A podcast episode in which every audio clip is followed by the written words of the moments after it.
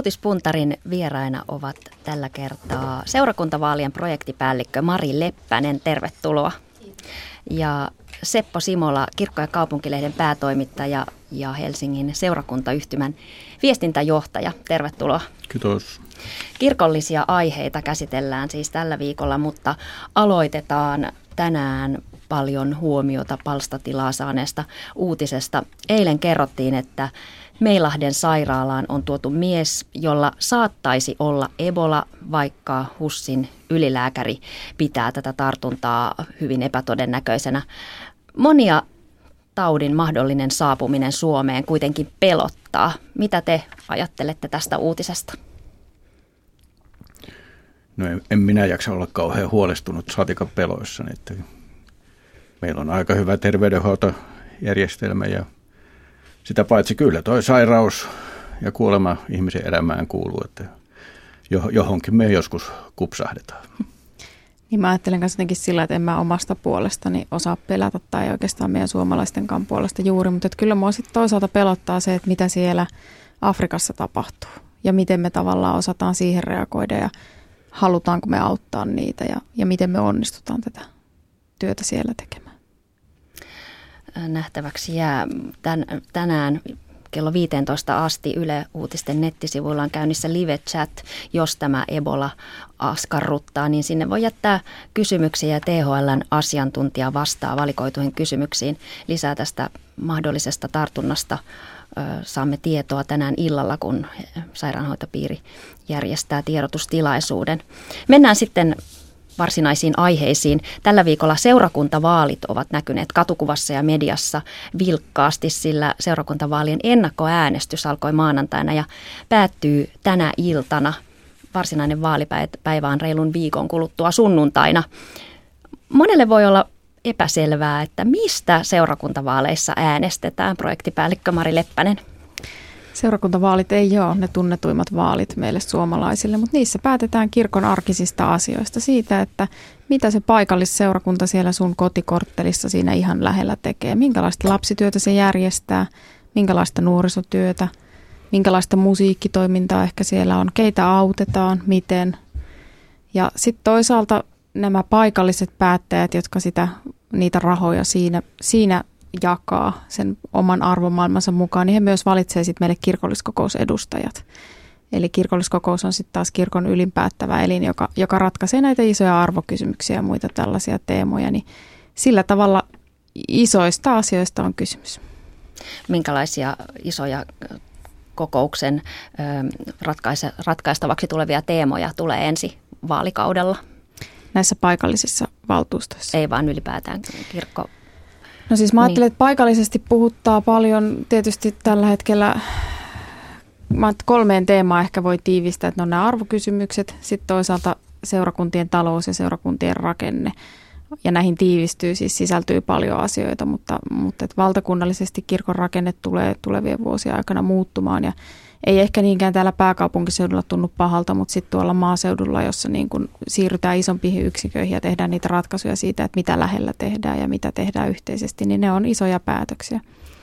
Sitten toisaalta meillä on ollut pitkään semmoinen vakavarainen kirkko, joka on, on tehnyt uskollisesti sille uskottua työtä, mutta nyt seurakunnissa ollaan siinä tilanteessa, että kaikkea hyvää ei enää kerta kaikkiaan ole varaa. Eli joudutaan tekemään myös päätöksiä siitä, että jostain luovutaan ja johonkin sitten panostetaan. No sitten toisaalta tälläkin viikolla me on huomattu, että miten nämä arvokysymykset puhuttaa. Että kirkko on osa suomalaista yhteiskuntaa meillä puhutaan samoista asioista kuin, kuin, niin kuin muutenkin. Ja, ja nyt esimerkiksi tämä tasa-arvoinen avioliittolaki on sellainen, että jos, jos se eduskunnassa hyväksytään, niin kirkko saa, kirkon tulee linjata omaa kantaansa siihen ja näitä päätöksiä tehdään sitten kirkolliskokouksessa jos, jos puhutaan näistä rahoista ja siihen, että mistä, otetaan pois ja mihin pitäisi panostaa, niin Seppo Simola, mihin, mihin sinusta kirkon pitäisi panostaa, kun rahat tiukkenevat? Kyllä meillä on paljon arvokkaita asioita.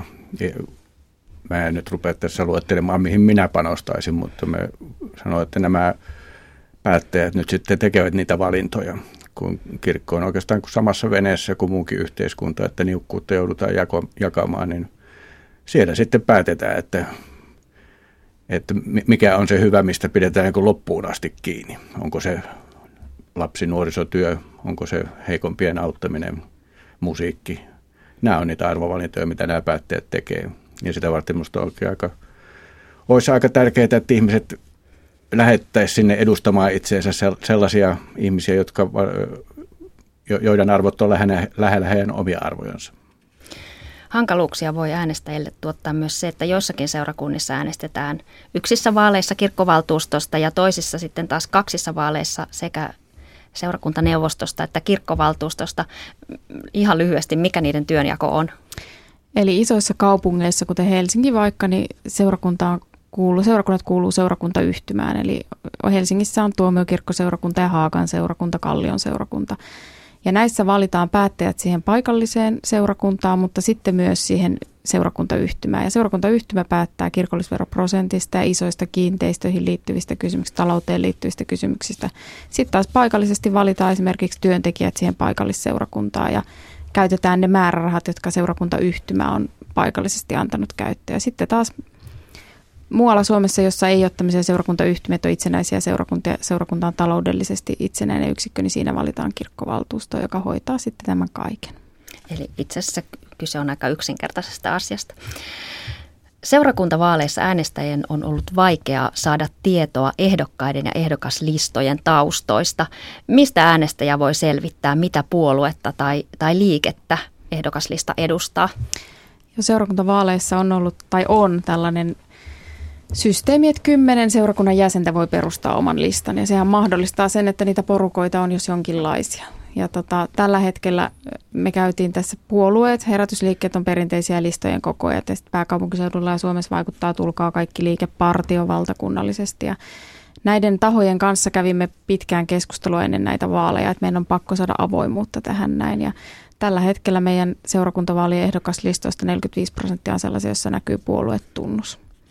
Sitten sen lisäksi siellä on sitten herätysliikkeitä ja, ja tosiaan näitä muutamia tunnettuja, mutta edelleen on aika paljon niitä, joista ei selkeästi tiedä. Mutta sitten meillä on vaalikone, jonka kautta pystyy valitsemaan omaa ehdokasta ja sieltä näkyy sitten myös tämä ehdokaslistan tausta.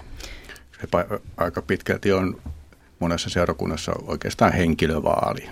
Että ei, ei, ei näitä ehdokkaita, samalla listallakaan olevia ehdokkaita välttämättä niin kuin yhdistä mikään suuri linja, vaan sinne on koottu aktiivisia ihmisiä, jotka, jotka haluaa olla vaikuttamassa. Ja jos ei sieltä nyt sitten tuttua ihmistä löydy, niin oikeastaan se on tämä, tämä vaalikone, tai jos jossain on lehdessä tai muualla tehty jotain taustatyötä, niin sieltä voi löytää vihjeet. Ja aina tietysti, jos äänestäjälle aktiivisuutta riittää, niin saahan sitä ottaa yhteyttä näihin ehdokkaisiin. Ja kysyä, mikä on tausta.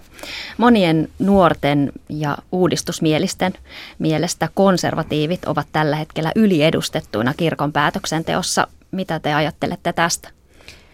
No ei se ole mitenkään väärä mielikuva, että meidän kirkon tutkimuskeskus on tutkinut meidän päättäjiä ja me tiedetään se ihan hyvin, että ne on tällä hetkellä arvoiltaan konservatiivisempia kuin jäsenistö yleensä ja aktiivisemmin seurakunnan toimintaa osallistuvia ja kirkon hengellistä merkitystä korostavia. Ja, ja silloin helposti käy niin, että, että sitten tämä, tämä jäsenistö, joka ehkä kastaa lapsensa ja hautaa äitinsä ja käy laulamassa kauneimpia joululauluja, niin kokee, että heidän äänensä ei kuulu päätöksenteossa. Ja sen takia mä ajattelen, ja kun äänestysprosentti on alhainen, niin tämä on niin kuin mahdollista. Ja sen takia on erityisen tärkeää, että, että me monenlaiset kirkon jäsenet sanottaisiin se oma mielipiteemme ja ja nyt, kun on se kohta, jossa asioista päätetään demokraattisesti, niin annettaisiin oman äänen kuulua. No joo, ei mulla, tuo oli aika hyvä analyysi. Viimeksi seurakuntavaaleissa äänestysprosentti oli vain 17. Mikä on tavoitteenne nyt? On, onko sinä lyönyt vetoa niin kuin edellinen? edellinen niin, edellisellä kerralla lyötiin vetoa tatuoinneista, jos ylittyy. Mä en Minkälainen tatska sulle tuli? Jätetään se kertomatta, mutta tota, seurakuntavaalien äänestysprosentti on noussut nyt tasaisesti seurakuntavaaleissa. Edelleen se on törkeän alhainen, eli se on se 17, mutta meillä on ma- kaupunkeja, seurakuntia, joissa äänestysprosentti on liki 50. Ja sitten on niitä, joissa se on 7. Ja sen takia meille ei haluttu asettaa niin selkeää valtakunnallista tavoiteprosenttia, vaan toivottiin, että seurakunnat itse tavallaan siinä omassa todellisuudessaan lähtee tavoittelemaan sitten jotakin ylöspäin. Mutta jos se nousisi samassa suhteessa, niin sen pitäisi olla siellä lähellä 20. Ja tietysti mä toivon, että, että näin tapahtuisi. Ja ihan hyvältä näyttää, Et isoissa kaupungeissa ympäri Suomea tulee niitä viestejä Kuopiosta ja Tampereelta, Oulusta, Jyväskylästä, että äänestetty on enemmän, mutta pääkaupunkiseudulla äänestetään vilkkaasti, mutta ei mitään suurta muutosta no, ilmeisesti Täällä menee suurin piirtein samaa tahtia kuin edellisissä vaaleissa. Itse olin ehtinyt jo unohtaa, että seurakuntavaalit ovat todella ne ainoat valtakunnalliset vaalit, joissa 16-vuotiaat saavat äänestää nuoria ehdokkaita, nuoriksi siis lasketaan alle kolmekymppiset. Heitä on kuitenkin vähemmän kuin viime vaaleissa. No mä en pidä sitä minä ihmeenä, koska viime kerralla tosiaan oli se, että ensimmäistä kertaa 16-vuotiaat sai äänestää ja koko kampanja perustui siihen, että kerrottiin tästä uudesta mahdollisuudesta ja kampanjan kärki oli suunnattu nuorille ja silloin saatiin pikkusen enemmän nuoria ehdokkaita, että tavallaan tämä osattiin odottaa, mutta tietysti toivon, että nyt niitä nuoria, ketä siellä on, niin niitä vimmatusti äänestettäisiin, että meidän niin kuin päättäjien keski-ikä ei ainakaan lähtisi nousemaan, vaan mieluummin selkeästi laskisi. Että kyllä kirkko tarvii niin kipeästi nuoren sukupolven ääntä ja tuuletusta ja näkökulmia siihen päätöksentekoon. Joku toivoo jopa, että se myös se ehdokka, ehdokas, ehdokkaiden ikäraja laskettaisiin siihen 16 vuoteen. Auttaisiko se? Voisi auttaakin, mutta se, siihen nyt ei ole vielä menty. Että monethan on aika aktiivisia seurakunnallisesti sen oman rippikoulun jälkeen, että siinä mielessä voisi, olla, voisi löytyä hyvinkin ehdokkaita siinä vaiheessa paremmin kuin sitten kolmen neljän vuoden jälkeen. Uutispuntarin vieraina ovat Seppo Simola, kirkko- ja kaupunkilehden päätoimittaja ja Mari Leppänen, seurakuntavaalien projektipäällikkö. Tällä viikolla evankelilais, evankelis-luterilaisesta kirkosta eroaminen on ollut jälleen otsikoissa. Alkuviikon alkuviikosta netin kautta erosi joku ehkä tuhat, jopa kolme tuhatta kertoo eroa kirkosta.fi jäsentä. Yhdeksi syyksi arvellaan muun muassa kristillisten puheenjohtajan Päivi Räsäsen tulkittuja kommentteja sukupuolineutraalista avioliittolaista. Onko teidän mielestänne kirkosta eroaminen liian helppoa? Ei, eihän niin voi sanoa, että ei, ei tota noin, me voidaan väkisin ihmisiä kirkon jäseninä pitää. Mutta tietysti voi ajatella, että kyllähän näissä vähän tämmöisiä sopuliilmiöitä on, että, että, kun näitä uutisoidaan, niin sitä ahaa minäkin ja se, se, niin kuin se ikään kuin se syy voi olla kyllä aika mitätön, että valitettavasti ihmisillä on monista muistakin asioista, mutta, mutta myös kirkosta niin aika semmoinen pinnallinen ja pirstaleinen kuva, ettei sitä kokonaisuutta sillä tavalla hahmoteta, mitä kaikkea kirkko tekee ja, ja minkälainen tämä maa olisi, jos meillä ei olisi tätä kirkkoa. Sitten voidaan niin kiinnittää huomiota johonkin yksittäiseen tahraan tai jonkun, jonkun sanomiseen johonkin, johonkin toisarvoiseen epäkohtaan ja suuttua siitä ja lähteä saman tien. Et se, siinä mielessä se tie tuolta somemaailmasta siihen, siihen tuota noin palveluun, jossa sen ero voi tehdä, niin on aika lyhyt. Mä ajattelen jotenkin niin, että ei varmaan se samalla tavalla kuin Seppo, että eroaminen ei ole liian helppoa, mutta että jos se syy on se, että Päivi Räsänen ottaa kantaa kristillisdemokraattien rooliin hallituksessa ja se synnyttää eroa niin silloin se on aika helppoa. Ja, ja tota, usein sitten, kun ainakin omassa seurakunnassakin eroajilta kysyttiin näitä syitä, niin kyllä meillä on petraamista siinä, että kun nostaisi paremmin kertoa siitä, että mitä tavallaan sillä jäsenyydellä tukee. Ja sitten jos ihminen tulee ajatelleeksi sitä, että mä tavallaan eroan nyt siitä mun lähiyhteisöstä, joka itse asiassa tässä mun ihan lähiympäristössä tekee tätä tiettyä työtä näiden lasten, näiden nuorten parissa, niin haluanko mä olla tukemassa sitä vai mistä tässä sitten on kysymys? Mitä kirkossa tehdään tämän eroamistrendin pysäyttämiseksi vai tehdäänkö tarpeeksi? No ei varmaan tarpeeksi ole tehty, mutta se viestinnän ammattilainen on yrittänyt korostaa sitä, että viestintä on itse vaikeaa. Että se on niin hirveän helppo tämmöiseen sloganin tasoon tiivistää, että tuossa on jotakin mätää ja tuossa on jotakin, jotakin turhaa ja huonoa mutta senpä kertominen, että mikä tämä kokonaisuus on ja, ja, ja, ja mitä tapahtuisi, jos tämä kokonaan, kokonaan raukeaisi tämmöinen, tämmöinen yhteisö kuin kirkko tästä, niin sen kokonaisuuden viestiminen ei ole ollenkaan helppoa. Ja kirkkohan ei ole tämän kysymyksen kanssa mitenkään yksi. Että kaikki tämmöiset perinteiset instituutiot painii ihan samanlaisten asioiden kanssa. Että mä en tiedä, kerrotaanko yhtä hanakisti siitä, että kuinka paljon sanomalehtien levikit laskee tai jotakin muuta. Että tavallaan tämän todellisuuden kanssa painii kaikki tämmöiset isommat perinteiset instituutiot. Ja, ja tota, jossain kohti varmaan sitten tulee semmoinen lakipiste, jossa sitten ajatellaan asioita toisin. Mutta mä ajattelen, että meidän pitää vaan – rohkeasti puhua Jumalasta ja sitten toisaalta rohkeasti kertoa siitä työstä, jota seurakunnissa joka päivä ja joka viikko tehdään. Ja, ja sitten sen perusteella ihmiset tekee niitä omia arvovalintoja. Ja sanoisin vielä sen, että meillä on ehkä vähän turhankin paljon tämmöistä niin kuin paniikkitunnelmaa tai semmoista niin kuin tohotusta siinä, että kirkolla menee nyt huonosti ja on hirveä jäsenkato, että oikeastaan verrattuna mihin tahansa muuhun yhteisöön, niin – ei meillä niin huonosti mene. Et, et, Yli en, en, en halua sanoa, että rauha, rauha, mm-hmm. rauhaa olisikaan, mutta tuota noin, kyllä meillä niin kuin julkinen talous, kunnat, valtio ja hirveän monet yrityksetkin on paljon kovemmissa kriiseissä kuin mitä kirkko on. Että, et, et, sillä, sillä tavalla tässä on ehkä pikkusen liian suuria kirjaimia tämän kirkon kriisin ympärillä. Mä ajattelen kuitenkin niin, että yli neljä miljoonaa suomalaista kuuluu kirkkoon. Esimerkiksi seurakuntavaaleissa 3,3 miljoonalla suomalaisella on mahdollisuus vaikuttaa. Nämä on itse asiassa kirkko on Suomen suurin yhteisö edelleen. Ja silloin kun on kysymyksessä näin iso yhteisö, niin on, on myös selvää, että siellä erilaiset asiat puhuttaa. Ja kyllä mä ajattelen, että tämä on niin kysymys, joka me, meidän pitää ottaa vakavasti, joka me on mun mielestä otettu vakavasti ja jota paljon mietitään. Ja meillä on paljon varmaan sellaista, mistä me voitaisiin luopua ja kehittää ja tehdä paremmin. Ja siihen tavallaan sit tarvitaan sitä jäsenten ääntä ja myös tukea sille muutokselle, että, että osittainhan meillä on myös kirkossa välillä sellainen tilanne, että, että mistä aikaisemmin puhuttiin tästä, että kun päättäjät on tietyllä tavalla vähän konservatiivisempia, niin sitten että et, haluttaisiin uudistua, mutta sitten sen uudistuksen pitäisi niinku mennä yhtä linjaa sekä työntekijöiden, luottamushenkilöiden että kirkon jäsenten kanssa. Tämä on tämmöinen monipolvinen yhteisö. Sitten vielä, sen haluan sanoa, että mitä ei tässä julkisessa keskustelussa juurikaan tuoda esiin, että, että kirkkoon myös liitytään aika paljon. Että semmoinen 15 000 ihmistä joka vuosi palaa kirkkoon.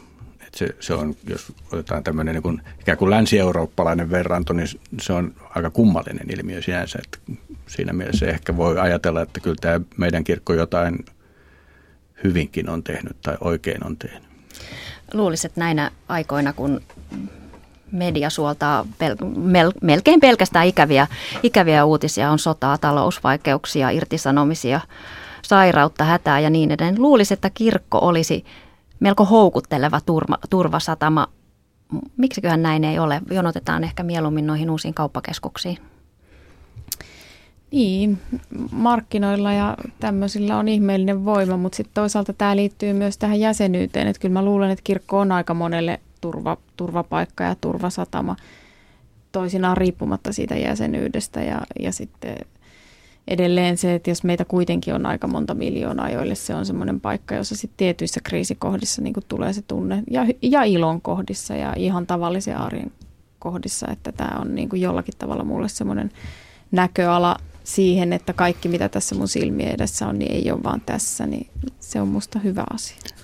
Ja, siis oikeasti todellisuus ei ole ihan, ihan tuota, että kirkko ei niin kuin tavoittaisi ihmisiä. Että kyllä, kyllä niin paljon on sitäkin, että, että oikeasti otetaan yhteyttä kirkon ihmisiin ja ne on siellä, missä oikeasti apua tarvitaan, sairaaloissa, perheneuvonnassa ja niin edelleen. Ja aina, aina ne kun osataan kyllä niin kuin jankuttaa tämmöisiä samanlaisia asioita, että tyhjät kirkot, kirkot kumisevat tyhjyyttään, mutta kyllä niissä joskus on aika paljonkin väkeä. Et kyllä nyt on joulu tulossa ja joulun ajan konsertit ja kauneimmat joululaulut, niin kyllä siellä on joskus hyvin tiukassa paikat, että mukaan mahtuu. Jotkut uskovat, että nimenomaan kärjekäs nettikirjoittelu ajaa ihmisiä pois kirkosta jos katsoo noita keskusteluja, niin siellä näkyy aika nopealla silmäyksellä uudistusmielisten ja konservatiivien vastakkainasettelu. Hallitseeko tai haittaako tämä jako jokapäiväistä työtä seurakunnissa? No siis mä jotenkin ajattelen niin, että me tässä maailmassa sekä sosiaalisessa mediassa että omissa yhteisöissä me hirveän helposti ollaan pelkästään samanmielisten ihmisten kanssa tekemisissä. Me kuullaan tavallaan niitä ihmisiä, jotka ajattelee kaikista samalla tavalla kuin minä itse. Ja se on tietysti haastavaa, että joutuu, joutuu niin kuin sietämään ja kunnioittamaan ihmisiä, jotka ajattelee eri tavalla. Mutta mä ajattelen, että se tekee meille silti hyvää. Ja siinä seurakuntien arjessa niin kyllä semmoisen dialogi on niin kuin kyettävä ja mun mielestä hyvin kyetäänkin. Mutta sitten on tietyt asiat, joissa on sovittu, että toimitaan yhteisesti jollakin tavalla. Sitten mä ajattelin, että niitä täytyy myös noudattaa. Jos ei niitä noudateta, niin sitten siitä vedetään johtopäätöksiä. Eikä mä usko, että tämä tämmöinen keskustelu tai kipakkakin keskustelu, niin se sitä seurakuntien arkea paljonkaan. Se, siellä vaikuttaa, että kyllä siellä puurataan sitä arkista työtä ja te, tehdään niitä asioita, mitä kuuluukin tehdä. Mutta kyllähän näillä nettikeskusteluilla on tyypillistä, on ne sitten kirkollisia tai mitä tahansa, niin kyllähän siellä ääripäät huutelee niin kuin kirkkaasti toistensa ohi. Että en, en, en tiedä, kuinka paljon ne edistää niin kuin sitä keskinäistä ymmärtämystä näkemykset ja eri näkemykset ja, ja toiveet kirkolle tuntuvat lähes yhteen sovittamattomilta. Onko mahdollista luoda kirkko, johon kaikki olisivat tyytyväisiä? Toivottavasti ei. Tyytyväisyys on taantumusta, että aina pitää mennä eteenpäin, eikä tämä maailmakaan koskaan valmiiksi, valmiiksi tule, mutta eh, ehkä, ehkä meidän pitäisi niin oppia asennoitumaan tähän vajavaiseen maailmaan ja vajavaiseen kirkkoonkin niin, että, että ei vaadittaisi sitä täydellisyyttä, vaan oltaisiin tyytyväisiä myöskin siihen, että kaikki ei ole kunnossa, mutta aika paljon hyvääkin on. Mari Leppänen nyökyttelee. Joo, en, en mä usko kanssa, että tässä niin jotenkin nämä erimielisyydet maailmasta loppuu. Et me ollaan erilaisia ihmisiä ja, ja toisaalta esimerkiksi just arvonmurros on nopeampaa monissa asioissa, kun me ehkä ymmärretäänkin, niin musta se on ihan luonnollista ja luontevaa, että se synnyttää paljon puhetta. Uutispuntarin vieraina ovat siis Mari Leppäsen lisäksi on Seppo Simola. Mennään sitten ikävään tragediaan, joka tällä viikolla on puhuttanut hyvin montaa tai mietityttänyt ainakin hyvin montaa suomalaista. Sunnuntaina Rautavaaralla tapahtui perhesurma, missä äiti ajoi tahallaan bussia päin, lapset kyydissään. Tapaus on herättänyt surua, kysymyksiä, paljon kommentteja. Lisäksi on lisäksi on keskusteltu perheiden jaksamisesta. Mitä tästä voisi oppia? Miten, miten kuka tahansa meistä voisi auttaa naapuria, sukulaista tai kaveria, jos, jos huomaa, että uupumus saattaa olla kyseessä? Kyllähän nämä on äärimmäisen vaikeita ja surullisia kysymyksiä, eikä varmaan niin tyhjentävää vastausta ole. Tämä kuvittelen, että tämmöisiä asioita tulee vastaan tulevaisuudessakin, vaikka tässä mitä tehtäisiin. Se ei sitä, sitä poista, etteikö meidän pitäisi niin kuin olla herkällä korvalla ja herkällä mielellä silloin, kun nähdään, että jossain on, jossain on hätä. Ja luulen, että aika paljon ollaankin, että kuinka paljon näitä, näitä onnettomia tapauksia olisi, jos ei olisi niitä lähimmäisiä, jotka oikeasti olisi auttamassa. Mutta että paha, paha se on mennä sanomaan, että mitä niin kuin yksittäisessä tapauksessa kenen olisi pitänyt tehdä. E, en haluaisi myöskään olla niin kuin heittelemässä kiviä enkä lisäämässä kenenkään syyllisyyttä niiden, jotka siinä lähellä on, jotka jo miljoona kertaa muutenkin on ajatellut, että mitä, mitä, mitä, mistä tässä oli kysymys. Niin ehkä meidän pitäisi rohkeammin itse kenkin osata pyytää myös apua ja sanoa sitä, että ei niin kuin pärjää ja ei jaksa. Ja sitten toisaalta niin kuin katsoa niitä ympärillä olevia ihmisiä, että, että, että miten voi ja miten menee. Mutta kun ajattelee sitä seurakuntapapin arkea, niin, niin siinähän hirveän usein ollaan sellaisissa tilanteissa, että tulee joku yksi yksittäinen pieni kriisi jompikumpi vanhemmista sairastuu tai on vaikka syntynyt pieni lapsi perheeseen ja äiti loukkaa ja ei pysty pitämään vauvaa sylissä. Ja, että ne tavallaan voi olla pieniä kohtia, josta se lähtee se niin kuin pallo liikkeelle. Ja nä, näissä mä niin kuin ajattelen, että se kirkon merkitys, että yhteiskunnassa on monia tahoja, joissa niin kuin huolehditaan toisista ihmisistä, mutta se on, se on iso, että – että pystytään olemaan tavallaan niissä kohdissa aika paljon aika luontevasti, jossa on tämmöisiä niin kuin elämän isoja siirtymiä ja, ja saadaan käydä ihmisten kodeissa ja, ja, ja tota, meiltä kysytään ja pyydetään sitä apua. Et mä ajattelen niin, että, että jotenkin se semmoinen, kun tässä aikaisemmin puhuttiin tästä kirkon jäsenyydestä ja kaikesta tästä, että sillä on iso merkitys, että tukee sitä työtä ja antaa mahdollisuuksia sille työlle, että, että esimerkiksi kirkon perheneuvonta, joka varmaan osaltaan pystyy auttamaan monia sellaisia perheitä, jotka on erilaisissa elämän kriiseissä, niin kohtaa liki toista sataa tuhatta ihmistä vuosittain ja, ja, ja sitten siinä seurakuntien arjessa tietysti monella muulla tavalla. Että kyllä mä ajattelen, että, että tavallaan yhteisöllisesti yhteisönä tässä kirkko, mutta sitten myös yksittäisinä ihmisinä. Kyllä meillä varmaan aika, aika usein aika korkea kynnys myöskin niin kun lähteä auttamaan. Että naapurista kuuluu meteliä, niin lähdenkö nyt jollakin tavalla puuttumaan siihen, siihen että ehkä siinä jonkinlaista rohkeutta meitä itse kultakin niin vaadittaisiin lisää, että, että välitettäisiin niin paljon, että puututtaisiin. Surusta ja surun kohtaamisesta, kun tämä aihe vähän läheltä liippaa, niin puhutaan huomisesta pyhäinpäivästä. Mitä pyhäinpäivä merkitsee teille henkilökohtaisesti? No kyllä, silloin käydään hautausmaalla ja sytytetään kynttilät sinne. Että, että se on semmoinen, semmoinen tilanne, missä muistellaan niitä, jotka ei, ei enää täällä meidän keskellä ole. Ja kyllä siihen mulla liittyy sitten jonkinlainen tämmöinen myöskin tämmöinen hiljentyminen ja elämän suurten asioiden mietiskeleminen, elämän ja kuoleman kysymysten miettiminen ja elämän jatkuvuuden isoja kysymyksiä. Minusta on hyvä, että on jotakin sellaisia tilanteita, milloin voidaan olla sitten vähän hiljempaa.